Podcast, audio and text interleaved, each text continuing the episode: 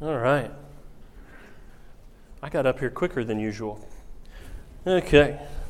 Um, we're back in our, our sermon series. We're looking at First John uh, today and next week. This is part of our uh, Little Books, Big Message sermon series, where we're going through some of the smaller books of the, uh, the Bible that tend to get overlooked because they're, well, they're little and we're looking at them. And, and one of the things that I think has impressed me, and, and I know some of you, because we've talked about it uh, in the last couple weeks, is that these books do pack a lot of punch. They do have a lot of message, they have a lot to offer. Uh, the authors of these books manage to say quite a bit uh, in a little bit of space. Now, First John is not as small as some of the others. And so I didn't, we didn't read it all here today like we have been with some of the others.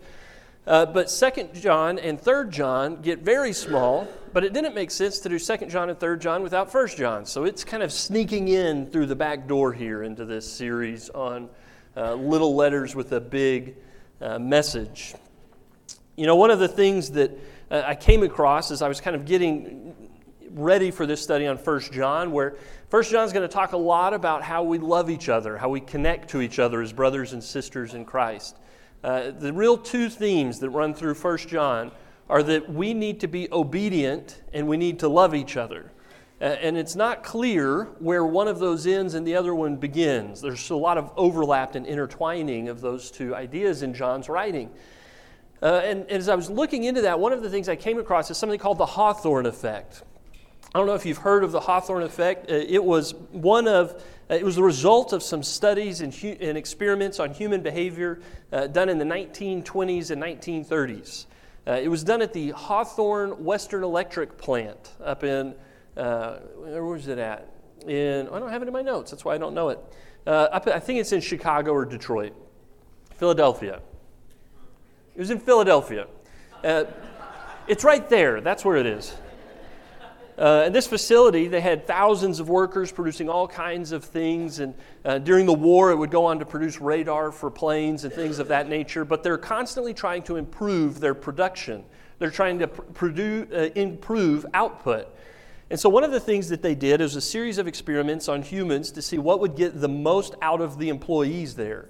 And so, the first one they did was what they called the illumination exercises. And so they took some of the different workers that were uh, making coils and, and they put them in different settings and they changed how bright the lights were to see what is the perfect lighting uh, to produce the most coils per hour per worker. Uh, and then we can get the most coils done by knowing the right amount of lighting.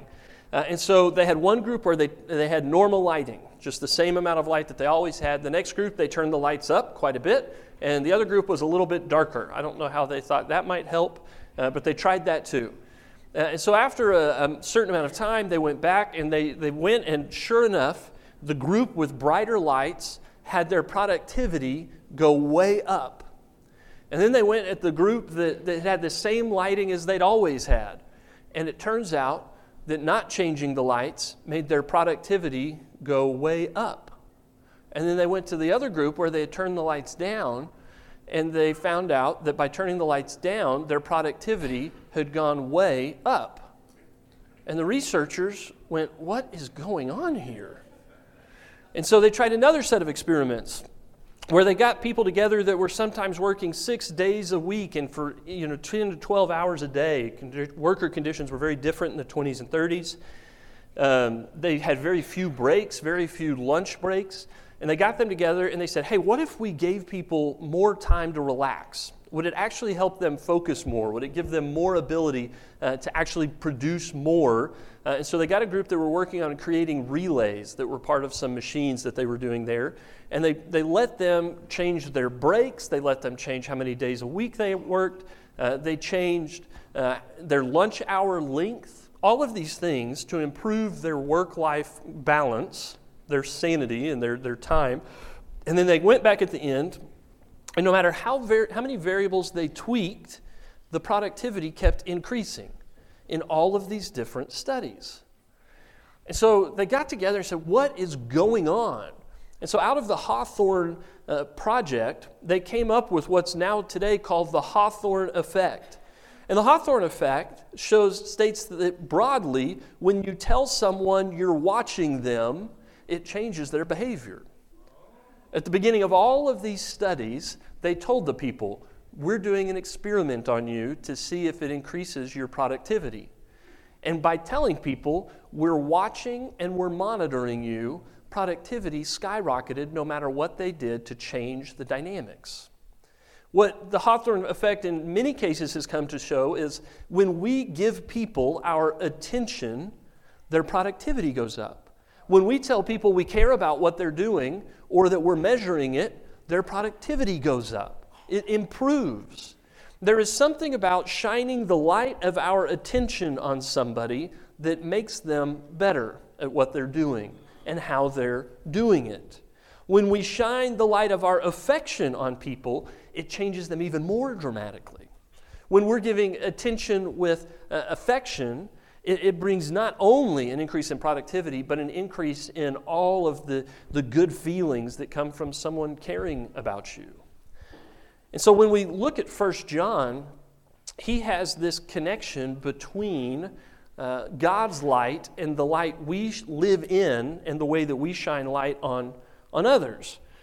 So I want to read uh, a lot of 1 John 1 and 2, and I want you to be listening for how John is talking about presence. Okay, but think about this because one of the things he's going to talk is how when we come into God's presence, we should then change how we come into the presence of others. If we are in God's presence, the other side of that is that we will become people who are fellowshipping the others who are in God's presence if we are in God's light, we should be giving His light to others through relationship, through fellowship, and through attention.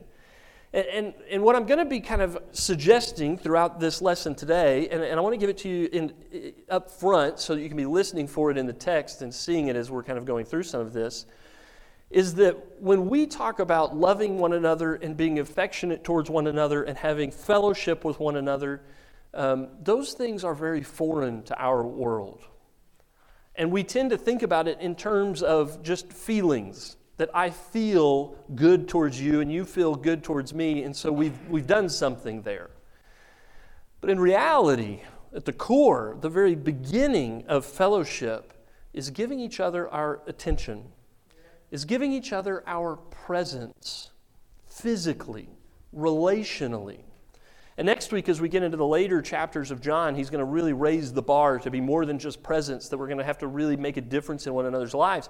But as we enter into this idea today, I really want to challenge you to be thinking about how our world calls us and pushes us towards isolation and distraction.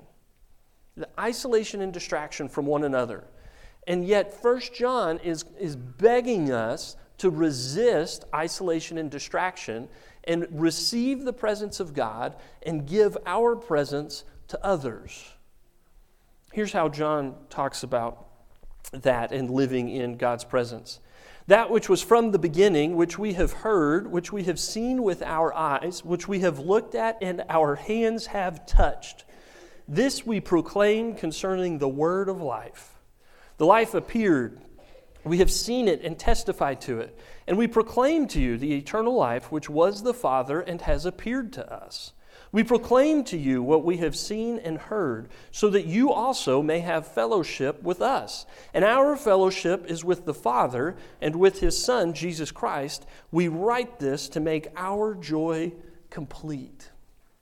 He says, We're proclaiming to you what we saw in Jesus, what we heard in Jesus, what we touched in Jesus. And this is John who touched the hands.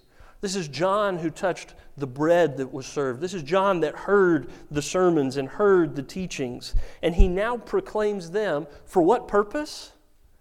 Fellowship. Fellowship with God and fellowship with one another.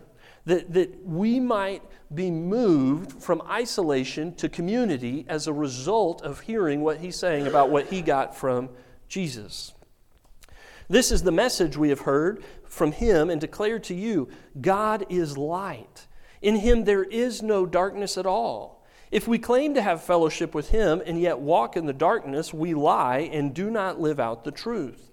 But if we walk in the light as he is in the light, we have fellowship with one another, and the blood of Jesus, his son, purifies us from all sin. We always think about the purification from the sin that comes with the blood, but being in the light brings us fellowship in John's letter first. That the community is a vital part of Christian life, that the one anotherness that you and I give to each other is, is priority wise in John's letter, comes up before he gets to sins being removed. If we claim to be without sin, we deceive ourselves and the truth is not in us. If we confess our sins, He is faithful and just and will forgive us our sins and purify us from all unrighteousness. If we claim we have not sinned, we make Him out to be a liar and His word is not in us. We're okay with this one. Any perfect people in the room? Okay. Uh, I think sometimes people used to want to really look perfect. We're a kind of place that checks our halos at the door a little bit and comes in here in, with our real selves. John likes that. He wants more of that in the church. And he keeps going. He says, My dear children, I write this to you so that you will not sin. But if anybody does sin, we have an advocate for the Father, Jesus Christ, the righteous one. He is the atoning sacrifice for our sins, not only for ours, but also the sins of the whole world. We know that we have come to know him if we keep his commands. Whoever says, I know him, but does not do what he commands, is a liar, and the truth is not in that person. But if anyone obeys his word, love for God is truly made complete in them. This is how we know we are in him. Whoever claims to live in him must live as Jesus did. Well, that's a big call. Jesus, we all just covered how much we're not perfect. Jesus was. Jesus lived a different kind of life than you and I do. And John's saying, listen, if you're going to be in him, Jesus took your sins away. Now you've got to start obeying the commands and living like Jesus did. And, he, and the question has to be asked John, what does that look like? What does that look like? And I think we get this idea that, that it's all about the purification from sins and it's all about the staying out of the bad stuff and don't go to the dark places late at night because nothing good happens there. Those are the things my parents taught me, right? And that that's what living like Jesus looks like. But John keeps writing. I'm not writing you a new command, but an old one, which you have had since the beginning. This old command is the message you have heard. Yes, I, yet I am writing you a new command. Its truth is seen in him and in you, because the darkness is passing and the true light is already shining. What does that look like? Anyone who claims to be in the light but hates a brother or sister is still in the darkness. Anyone who loves their brother and sister lives in the light.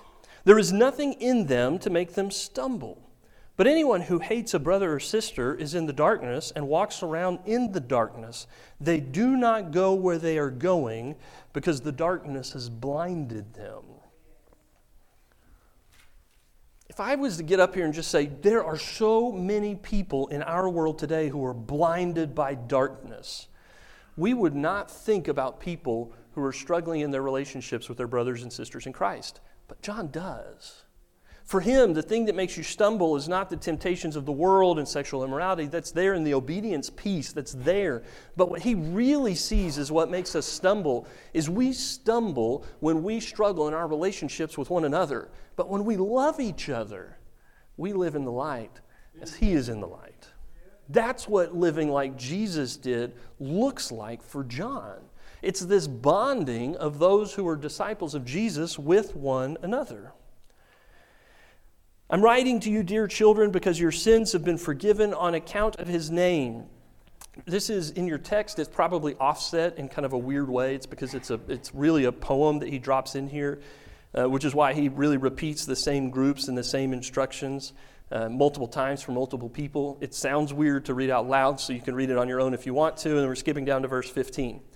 Uh, Do not love the world or anything in the world. If anyone loves the world, love for the Father is not in them.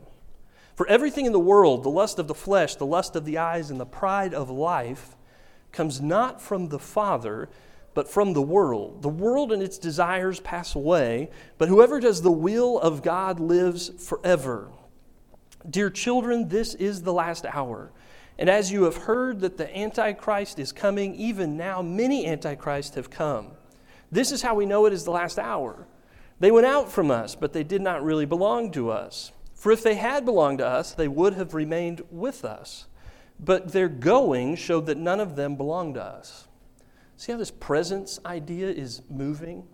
There are some within the church who have become antichrist. We think about this in the like movie theater, Hollywood, uh, revelation kind of way, that there is one antichrist coming, but in, in John, there's many that are coming. And they're not coming to attack the church, they're coming out of the church, and they're leaving the church. And what they're doing is they're bringing division into the church, and they're, they're leaving the church because they're not part of it, and they're bringing this evil element into the body of Jesus. And it's all rooted in whether or not they are building relationships and being obedient to the word and loving one another, or whether or not they are bringing hatred into the church. And those who bring hatred move out of the presence of the church, and that's how you know who they are. But you have an anointing from the Holy One, and all of you know the truth. I do not write to you because you do not know the truth, but because you do know it, and because no lie comes from the truth. Who is the liar? It is whoever denies that Jesus is the Christ. Such a person is the Antichrist, denying the Father and the Son. No one who denies the Son has the Father. Whoever acknowledges the Son has the Father also. As for you, see that what you have heard from the beginning remains in you. If it does, you will remain in the Son and in the Father. Such so lost my spot. Uh, as you see that you have heard from the beginning remains in you. If it does, you will also remain in the Son and in the Father. And this is what He promised us: eternal life. I am writing these things to you about those who are trying to lead you astray. As for you, the anointing you received from him remains in you, and you do not need anyone to teach you. But as his anointing teaches you about all these things, and as that anointing is real and not counterfeit, just as he taught you, remain in him. Stay in God's presence, John writes. And now, dear children, continue in him so that when he appears, we may be confident and unashamed before him at his coming. If you know that he is righteous, you know that everyone who does what is right has been born of him. I know it's a lot of text, but we're, we're going to go through chunks of these little letters. It's one of the nice things about how small they are is we can move through a lot of them. And you see as John is writing, again, this intertwining of as you come into God's presence, you fellowship with others. As you are obedient, you will love one another. And anyone who hates the other is clearly not being obedient and God is not in them and they're not in his presence. And so there's this movement of people in and out of God's presence and in and out of the presence and relationships with those who are in the body of Christ. And, and there is this idea for John that as God, who is the light, shines on us, we, as his disciples and who are in him, should shine our light on others. And the first way we do that is by shining the light of our attention and affection into the lives of others around us. I mentioned earlier that the two real temptations that we have in our life today are for isolation and distraction. Uh, over and over again, we hear people in this church and in other places say, I want to have better and stronger relationships with other people. And we say, well, why don't you, why don't you go spend time with them? And they say, I don't have time. I don't have time to build bridges into other people's lives. I don't have time to build connection into other people's lives. Um, well, well, what do you want? I just want like microwave friendship. Do we have any microwave friendships available? Um, it doesn't work that way. And because we don't have the time and the energy and the effort to pour into our other relationships, we have this gap where we're lonely and we wish we weren't. And, so we fill it up with all kinds of other things that drain our time while not doing the work of building the relationships with other people. Uh, easy way out of this. This is, by the way, the theme of the ladies' retreat coming up next month in September. Uh, and the men's retreat, it's not the theme, but it is a place where you can go meet people and spend time having fun and, and talking about faith and God. Um, sign up for those retreats if you're looking for a place to build connections and relationships. Uh, it is a great place to start and to do that. There are opportunities all the time to build relationships with people, but it's being willing to take the actual steps to pick up the phone and call someone, to send someone a text that you haven't talked to in a long time, to go out for coffee, to say, hey, I want to go somewhere uh, and do a service project. Will you come with me? And, and doing the work of bringing other people with you in life in a way that builds relationships and pushes back against the isolation that is just really weighing on so many of us today. And the second thing that really pushes against community and relationship is distraction. And I don't have to tell you where the biggest distractions in life come from today. In a large scale, they come from work, uh, they come from the responsibilities of extracurricular activities with our kids and the busyness of all the things going on. But, but in the micro moments, uh, we are so distracted by our phones, by Netflix, by social media, by the constant buzz, buzz that goes on that, that keeps us from staying engaged with the people who are in front of us, the people who are with us, the people who live in our homes and work with us and go out to eat with us and sit at tables with us, uh, often receive less attention than the app that buzzes and, get, and puts a screen in between our eyes and their eyes. Uh, our world is filled with all kinds of distractions. But being in God's light should cause us to push against the isolation and the distraction. Being in God's light and being in His presence should send us to give our presence to others and give them the gift of our attention. We should shine our attention on them in the way that God shines His on us. Jesus did this all the time. It's one of the most incredible things as you go look at, at all of the different times that Jesus has interactions with people. And, and the things that, that tried to distract Jesus were all over the place. Crowds would be mobbing him all the time. Uh, Pharisees would be questioning him. Apostles would be disappointing him. All of these things are going on. And yet, over and over again, he turns his attention directly to the person who needs it in that moment. And over and over again, people that receive Jesus' attention are, it changes their lives. The, the moment that Jesus sees Zacchaeus up in a tree and says, Zacchaeus, I know you're a tax collector. I know that you're here for the spectacle. I know that the people hate you. I want to go have dinner at your house, changes that man's life. The times that the, the children are running at Jesus in the crowd and the apostles are, are trying to shoo them away. And, and Jesus says, Listen, they're not, I'm not more important than them. In fact, neither are you. And if you want to be, be part of my kingdom, you have to become like these ones you're shooing away. And then Jesus pours his attention into these children. Eh, that's a thing that no one else in that moment would have done. The religious leaders of Jesus' day considered children as someone they will talk to later like when they're older later. They weren't to be distracted with the little ones. And yet Jesus gives them his attention. Jesus sees the tax collectors, he sees the sinners, he sees the sick, and he's not bothered by them. He gives them his full attention, and they leave transformed by that interaction. Uh, Jesus sees the apostles and the disciples and the incredible gift that he gives them as they are traveling is not so much, it is that they get to see the wonders, they get to see the miracles, they get to see the walking on water and all of those things. But it's often those moments that left them confused.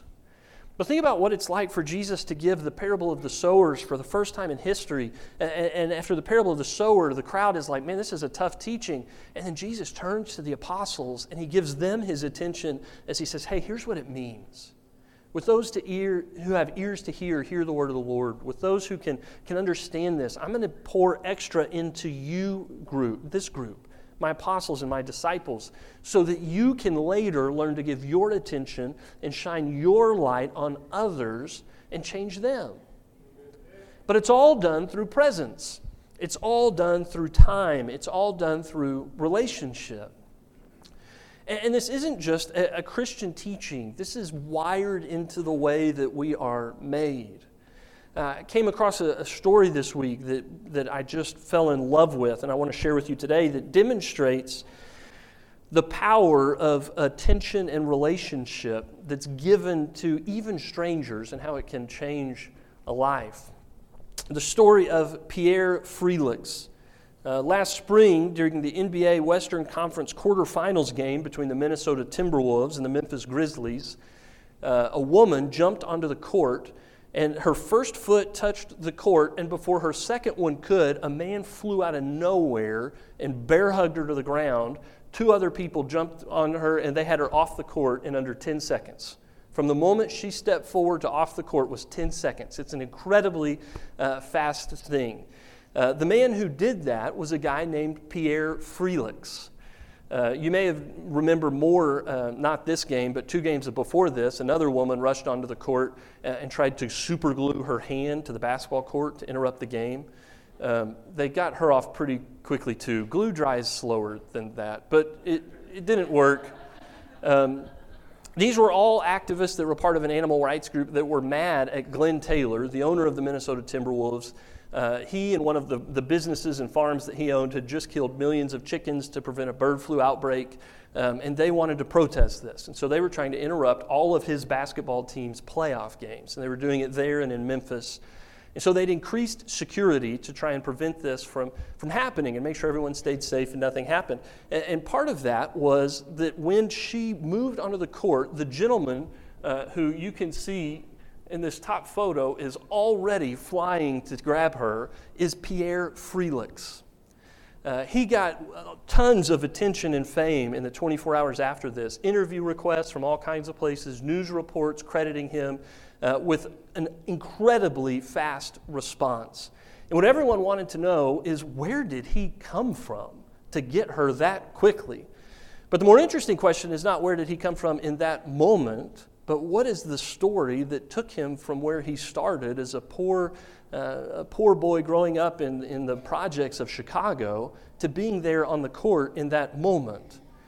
Uh, he turned down in the days after this many TV requests. It was months later before he agreed to finally do an interview uh, with, with a journalist who got the whole story. And the story is incredible, and it is, illustrates the power of someone giving you the gift of relationship. Uh, Pierre grew up uh, in Chicago. He grew up uh, in the Ellis Tower uh, projects with two hardworking parents uh, doing everything they could to just make ends meet. He grew up there in a, in a city that was really starting to become a real drug riddled area, lots of gang activity. But when he was seven years old, his parents scraped together and they bought him a bike. And they gave him the bike and they said, Listen, we've got to be at work. When we're at work, you can ride it, but don't ever leave the parking lot. Because in this neighborhood, one of the unwritten rules of the neighborhood is if someone is in the parking lot, whether adults are there or not, you leave them alone. That's a safe space for kids. But if you leave the parking lot, uh, the rules were off. And on one day, Pierre and his friends decided they would go to the park. And when they went to the park, they got there uh, and he was there, rode his bike to show off to some other kids. Uh, and when he got there, uh, his friends scattered, and he didn't see the threat coming behind him, uh, and a gun was placed at the back of his head. It's a seven year old boy. And in that moment, uh, the, the voice said, Leave the bike, don't turn around, walk away, count to 20, and leave. And he walked away and counted to 20, turned around, and his bike was gone. But for the next several weeks, he was terrified to go outside and, and he was afraid of everything. And his parents, who had been considering getting out of this neighborhood for years, decided it was time to move up with family to Minneapolis. And so they leave Chicago and they go to Minneapolis. And when he gets there, he starts hanging out in, in, in the hospitality house, a Christian ministry that was there to give kids uh, in Minneapolis a safe place to go and, uh, and be, spore, be formed spiritually and relationally and connected, a place of peace. And he spent a lot of time there and made friends in this group. And one of his friends' favorite things to do as they became young teenagers uh, was to take the bus downtown to where the hotels were and the basketball arena was, and they would call the hotels, the nice ones around the arena. And they wanted to find out where the NBA players, the visiting teams, were staying and go try and get autographs. So they'd call these hotels, uh, and they learned if you ask, Is Michael Jordan there? Uh, that the hotel staff knew to say no, or Michael Jordan checked in under a fake name and, uh, and you couldn't guess what it was. So they would call and ask things like, uh, Is Steve Kerr there? And they would say, Yeah, and they'd patch him right through because Steve Kerr's a bigger deal today than he was when he played with Michael Jordan, and they'd get Steve Kerr. Now, they didn't actually want to talk to Steve Kerr, but that's how they knew where Michael Jordan was. So they'd, sneak down to the hotel lobbies and start trying to get autographs and meet the players and catch them going in and out. And then from time to time, uh, they'd save up and they'd go buy one ticket to the game because that's all they could afford. And one of them would go in and give the ticket at the gate, and they'd go in and they'd, they'd go find the, the loading doors and they'd crack them open, and the other five of them, six of them, seven would sneak in. And they'd go walk all around the arena and enjoy the arena and the environment. And they were smart enough that they knew not to go try and get seats in the first half when the ticket takers were still standing at the entrances of the arena. They'd wait till halftime uh, and they'd get in and they'd, they'd go find the empty seats and they'd watch the second halves of the games. And they had such a confidence about them that they belonged that a lot of security assumed that they were one of the players' kids or friends or that they belonged there, season ticket holders of some kind. Uh, but at one point, security figured out what was going on. And so on that day, the boys opened the door, started going up the stairs to the arena, and they looked up and there were two security guards in front of them. And they looked behind them and there were two security guards at the door. So they knew that it, their, their gig was up. Uh, the security guards took them to the loading area where a group of police officers were waiting for them. One of the police officers was a, a no nonsense uh, police officer who had been doing this for years, been running security at the Target Center uh, where the Timberwolves played for many years. Uh, and as they walk up to Bob Godders, he looks at the boys and he says, Are these the kids? Are these the kids? And these 16 year olds know, they just know they're going to jail. They know that they're going to get kicked out and banned from the arena for life. They know that their parents are going to get called and they're going to get in just a world of trouble. And in this long moment, they're playing through every possible scenario about how bad everything in their life is about to go. When all of a sudden, Bob Goders looks, reaches into his blazer and he pulls out a stack of tickets. And he starts handing one to each of the boys. He says, Listen, stop breaking into the arena, stop getting into trouble, stop doing things around here that you're not supposed to be doing. When you want to watch a game, you call me. I'll get you tickets. And for the next several years, anytime they wanted to watch a game and could get down there, they'd call uh, this police officer. And anytime they called him, he'd have tickets ready for them. After several years, when the boys turned 18, he got three of them jobs working at the Target Center uh, protecting the arena from people sneaking in and breaking in like they'd been doing a few years ago. and they're now working as security and, and working security there if you're not if you're one of the, the higher ups you can make a living on it but for uh, for Pierre, it's one of about five or six jobs he's working to try and make ends meet. So he's working at the Target Center. He works as a special ed teacher uh, for Minneapolis public schools. He's uh, working security at Macy's, catching shoplifters. Uh, and in the process of doing this, uh, he's just continuing to try and stay out of trouble and continuing to try and take care of his two boys and his family. And he does this for 20 years. During those 20 years, he would eventually get promoted to being the, the guy that was working security of the away team benches. And so he doesn't have to prank call their rooms anymore to find out where they are. He's providing security to them, and they know him. When players would sh- show up in Minneapolis, they would greet Pierre by name. Kobe knew who he was, and he would talk about how incredible it was to go from the kid in the hotel lobby to the guy protecting them in the arena. And eventually he got moved to the home bench. And during this time when these, these activists were trying to get to Glen Taylor uh, about the, the chicken stuff, um, he gets promoted to personal security for the owner of the team. And after he responded so quickly, because before the game he'd been studying pictures of people that were in this group and he recognized this woman when she came in. And he and other security guards had already said, We've got to wait for her to move, but as soon as she does. And as soon as she did, he did and he tackled her and, and took her down. And today he is now full time security for the Minnesota Timberwolves. And he travels with the team and he goes to hotels with the teams. And uh, in fact, he'll December 28th, they're playing here in Oklahoma City. He'll be here in the city working security to take care of the owner and the players that he used to sneak into arenas to try and be close to.